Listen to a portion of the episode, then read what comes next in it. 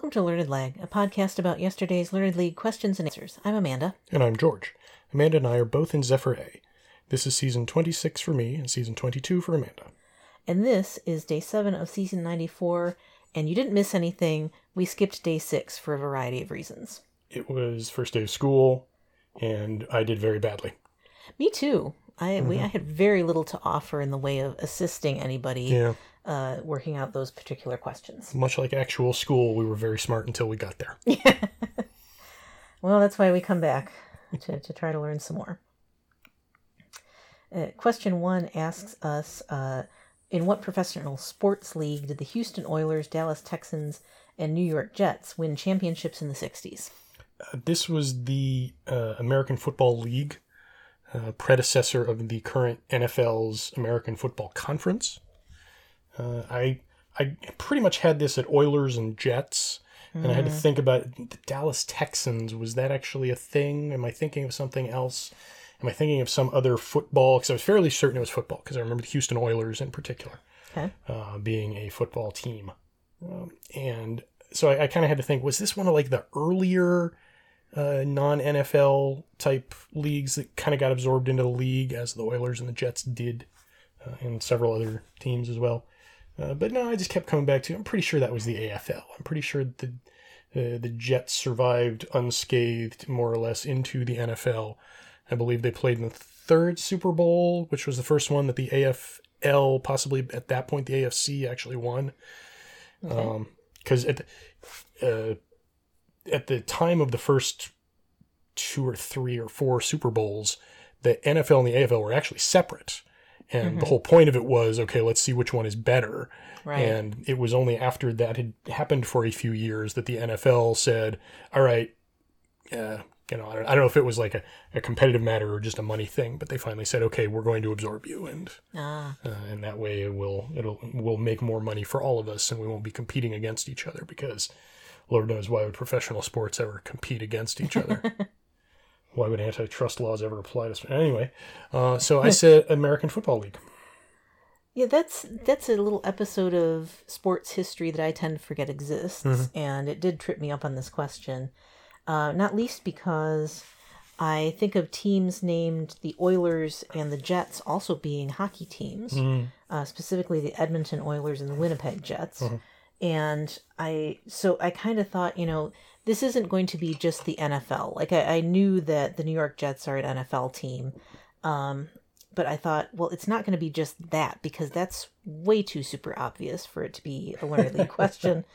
Um, and so I kind of thought, well, what other, um, you know, pro sports league would have these teams in the teams in them? And I thought perhaps, you know, that the Oilers had either, you know, subsequently moved, you know, to or back to Edmonton, and maybe the Jets had, you know, had migrated from Winnipeg to New York at some point. Um, so I just thought this maybe this was the NHL because you know, I, I, I couldn't reconcile it just being the NFL because, you know, the, again, that would be just too trivial, if you will, for for a question that we would be facing. Yep. Um, so that's what I put down. But it was the AFL, the American Football League. Sure. Question two asks us for an Indonesian island province whose capital is Denpasar and is likely best known as a tourist destination. Yes, and it sort of cryptically notes that it produces significant agricultural output, which is a very weird phrase to include here, um, just because it it makes you think there's something about the name of this province that would indicate a specific agricultural output. So I note that you know Java is mentioned, and I guess Lombok, you know, doesn't suggest anything in particular to me, but Java, of course, is coffee. Um, and so I um, figured this must be a place name that has like an agricultural sort of significance to it. Um, I ended up putting down Mocha because I thought that might be, you know, related to Java and, um, you know, perhaps, um, what you say, counterintuitively is more of a tourist destination than it is an agricultural um, you know, economy, let's say. So that's really it. That's you know, that's what I could winkle out of this, so that's what I put down. My my first thought was Bali because that is basically my first thought whenever anybody says an Indonesian island. I feel like I answered it three or four times in the past 26 seasons in Learned League, and I don't know that I've ever been correct. It's your Pay of Indonesian islands. Yeah, yeah. Um, so I, you know, looked at it and thought, well, okay, east of Java is that a thing? It wasn't Krakatoa east of Java. Uh, okay, so it's probably not Krakatoa because I don't think there is a Krakatoa anymore. Um, but I just kind of thought, okay, if I'm thinking of a tourist place in Indonesia, Bali just pops right to mind, and know, it, it- would. It seems unfair to ask me for a tourist mecca of Indonesia and have it not be Bali, because it's just kind of the stereotype. It's like you know, name a Sure. uh, name a famous uh, castle in Ireland. Well, it's the Blarney one. so you know, and anything else just doesn't count. You're being unfair. Uh, so I went with Bali. Um, yeah, and that was the correct answer. I just, uh, I, I'm just very perplexed as to why the agricultural piece was put in there. Uh, it is, and I had to look this up, of course. Um, the most it's it's the it's the largest sector of the Balinese economy by number of jobs. Okay. So more more people on Bali are employed in agriculture Okay. uh, than anything else, but like eighty percent of their economy is tourism. Mm, So okay. yeah, So, like, is there a particular agricultural product at all? coffee, It is coffee. Arabica coffee. I believe. Okay. Yeah, I've I've never heard of Bali coffee, so that's Mm-hmm. Yeah. uh, Yeah, there's yeah that that completely threw me off the There's and, I, and I, I only kind of skimmed this part of the Wikipedia page on it. But I guess there's a there's a Balinese coffee process, okay. but the the crop that they grow is the arabica bean. Mm, okay. I think so. Not that it helped me. Question three asks us about uh, the plant that was used in ancient universities um, to present a wreath to graduates in poetry and rhetoric, and which carries forth today to a term of distinction. So my first thought is laurel wreath. Um, that's a term of distinction. Uh, It makes sense that it would be you know kind of a uh, a presentation of success Uh-huh. uh, because I believe it was originally uh, a, a symbol of martial success in the Roman Empire, or even before that, I believe it was an award at the Olympic Games. If you say so. And I seem to recall, and I may be making this up, or I may have read it in a pseudo historical fantasy novel or the like, that uh, games at different places than Olympus, they had different ones. There were the Olympic Games, and then there were the other ones, and I forget what some of them may have been called. Um, but the, those other places used different plants for their wreaths, Okay. and that the laurel was used because it was, uh, you know, in, at Olympus. It was native to the area, and it was it was uh, you know thought to be blessed by the gods and, and the like. And then of course other places had other gods that uh, blessed different plants, and so there were different wreaths. But the laurel wreath kind of survived through the ages. And as I say, I may be making this all up, not intentionally, but I may put it in my brain somewhere. So I, um, so I kind of almost had try to talk myself out of this because uh, you know I'm thinking like, well, ancient universities, that isn't quite the history and etymology that I know or that I believe I know, so it might not be that. But I just couldn't think of anything else that worked uh, as this term of distinction and as a reward for graduating, an, an, an indicator of success. So I just went with laurel. Well, the thing that I realized when I that was the first thing that uh, came to mind for me as well is the laurel wreath is always a um, that that type of honor, and there's of course the expression "resting on your laurels," which I assume relates to it. Um, but more importantly, the term of distinction in question is laureate, as in Nobel laureate or poet laureate. Uh, yeah. And so that's, and I kind of only just realized that now as I'm the, the poet laure- laureate part, um, as I was sort of thinking it through and, and listening to your rationale as well. But, um, you know, that's that's what really clinched it for me is like I think this is a laurel, um, and you know I, I I think that would make sense for um, what you know this particular tradition, but the fact that laureate comes from from that um, is what really made me think. Yep, that that fits pretty well with um, the you know the the description of this term in the question. Um, I also would make note that this is a little bit of a roundabout food and drink question, just in the sense that uh, bay leaves are actually laurel leaves. I don't know if you would have uh, run across that, but Uh-huh.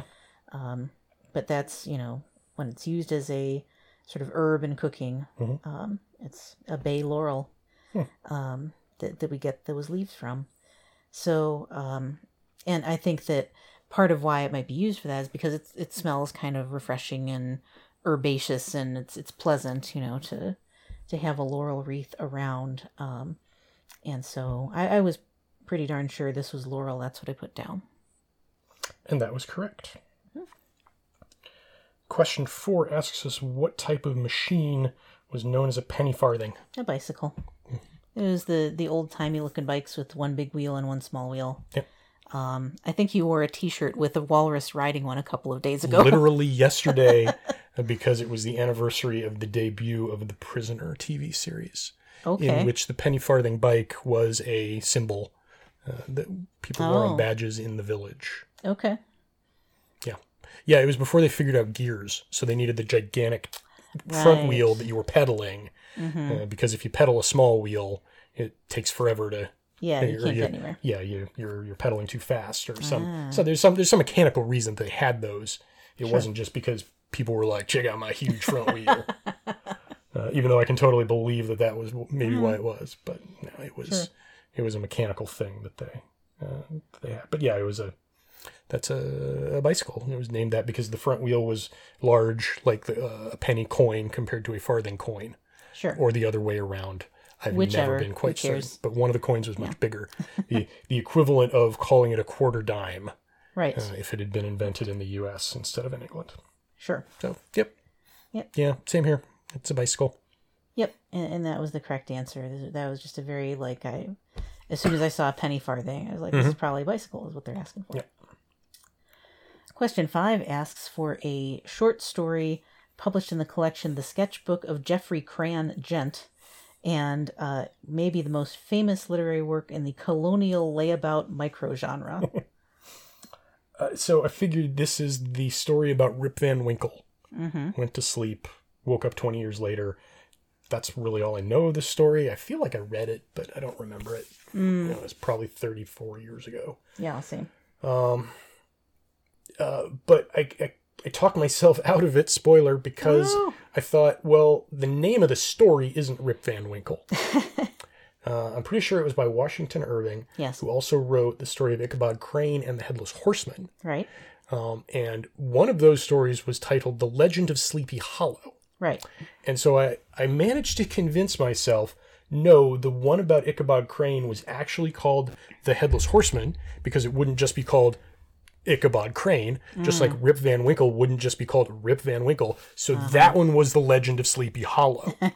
and I almost talked myself back out of that because there was the TV show Sleepy Hollow. Um, and I'm pretty sure that the main character of that was Ichabod Crane.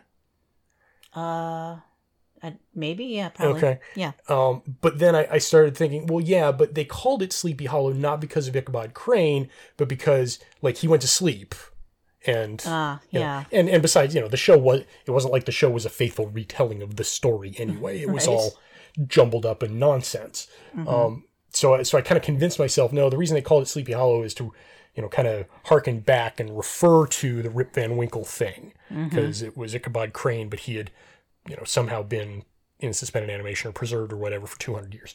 So so yeah, I convinced myself that this was the Legend of Sleepy Hollow, which was the story that starred Rip Van Winkle. Mm. Um, and I kind of wish I'd, I'd, I actually did sort of think like eh, maybe I should answer like uh, the Legend of Sleepy Hollow starring Rip Van Winkle or Rip Van Winkle, comma uh, the Legend of Sleepy Hollow or something like that, just to see if I could maybe sneak it by the computers. uh, in case I was wrong uh, about one or the other. Uh, but no, I just said the Legend of Sleepy Hollow. Okay.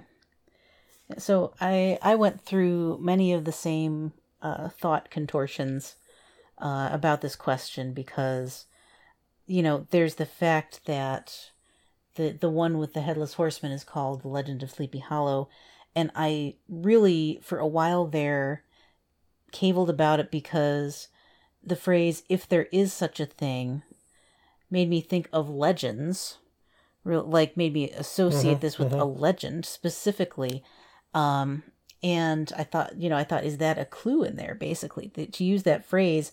Because it's a the whole second half of the question is a weird you know sort of explaining what the question's about without you know saying it outright. And not that that's not a thing in many questions in learning league but this is in a weirdly like non factual way in a way. Like Yeah. I, I don't think that colonial layabout is a micro genre i don't think there is such a thing. Right. um and so i had to really sort through like you know a of all is this about rip van winkle? I think yes it is because if you're talking about a colonial layabout i don't think there is one in the legend of sleepy hollow. It's just that it's called sleepy hollow and that's the only sleep association that it really has other than maybe with say nightmares or something like that. Um and so i thought it's not that one. So it's the one with rip van winkle in it. And i thought what's that one called? I, I thought it probably had the name Rip Van Winkle in the title. So I figured if it's not just called that, then maybe I'll at least get credit if it's like the tale of Rip Van Winkle or, you know, the adventures of Rip Van Winkle or, or whatever it is. If I say Rip Van Winkle, it should be pretty clear that I'm talking about that story. Um, and so I ended up putting that down because I just thought that's that seems right-ish and I, I know it's at least on the right track i think because i was pretty sure that it's you know this this weird second half of the description is kind of there to help rule out in a way. Um you know ichabod crane and the um the legend of sleepy hollow because that's really just a ghost story. Um it's it's you know it, definitely not what i'd call a colonial layabout. Um, so, with all that kind of trying to piece together into coherence, I put down Rip Van Winkle. And that was correct. Whew. Yeah. Yow. Question six asks us for a Nicki Minaj song that recently hit number one on the Billboard Hot 100 and samples a Rick James song of similar title. Yeah, so two problems I had with this question is one, I am not that current on pop music, um, and had no idea that Nicki Minaj had had a number one hit last month. Um, and so I uh, am, was left thinking of, okay, what Rick James songs do I know? And I don't know why it is stuck in my head um, that he did Brick House. I I always think like if I'm trying to think of a song of his that comes to mind, and I don't know why, other than it's it's kind of a funk inflected song, and you know sounds like something he would have um, certainly could have written um, or or performed. So I put down Thick House because I thought, yeah, okay, this is you know kind of Nicki Minaj sampling from that a similarly named song that you know that kind of makes some level of sense that you kind of you know take ownership of it and and comment on that i guess. So a sheer guess i i didn't know this one at all and didn't have a way into it really Uh, the song that I most associate with Rick James is Super Freak. sure I figured, yeah, more that- accurately than me Yeah, that uh, sounds like a song that Nicki Minaj would do. Sure. mm-hmm. So we'll go with Super Freak. very close it was super freaky girl Yeah, I'm not going to get credit for that. no Yeah. no, that's a different different title song, yeah, that title. Yeah so i'm all the way up to three correct today up from one so that's an improvement i guess i'll try to look on the bright side of that You only got one yesterday? yes Oh wow. I said it at the top of the podcast too, I thought you had three. I'd like to for forget some it as well. Wow. Okay. but no. Wow. Okay. Uh, yeah, I had four, and I, I feel I feel dumb about talking myself out of Rip Van Winkle. Uh, I don't knowing think the have answer, to. but not knowing the answer answer is I mean, one of the ones that kills me. it's only the second day of school.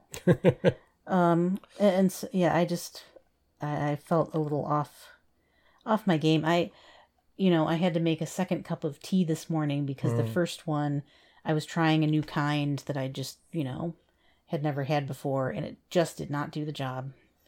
And so the second one did, but I, I think I was too locked into my answers to, for my performance enhancing drug to uh, help me with anything. Yep. I just found that the, you know some of these just kind of baffling or misleading to me specifically. Like you know, clearly they could get other people to the right answer, but it just I I was keying in on the wrong things. Mhm. I guess. Happens. Yeah. So not great. Could be Sorry. worse. Mhm. So that's really it for today and for yesterday, I guess. uh, tune in tomorrow though for more post game analysis, and remember, Don't forfeit. don't cheat.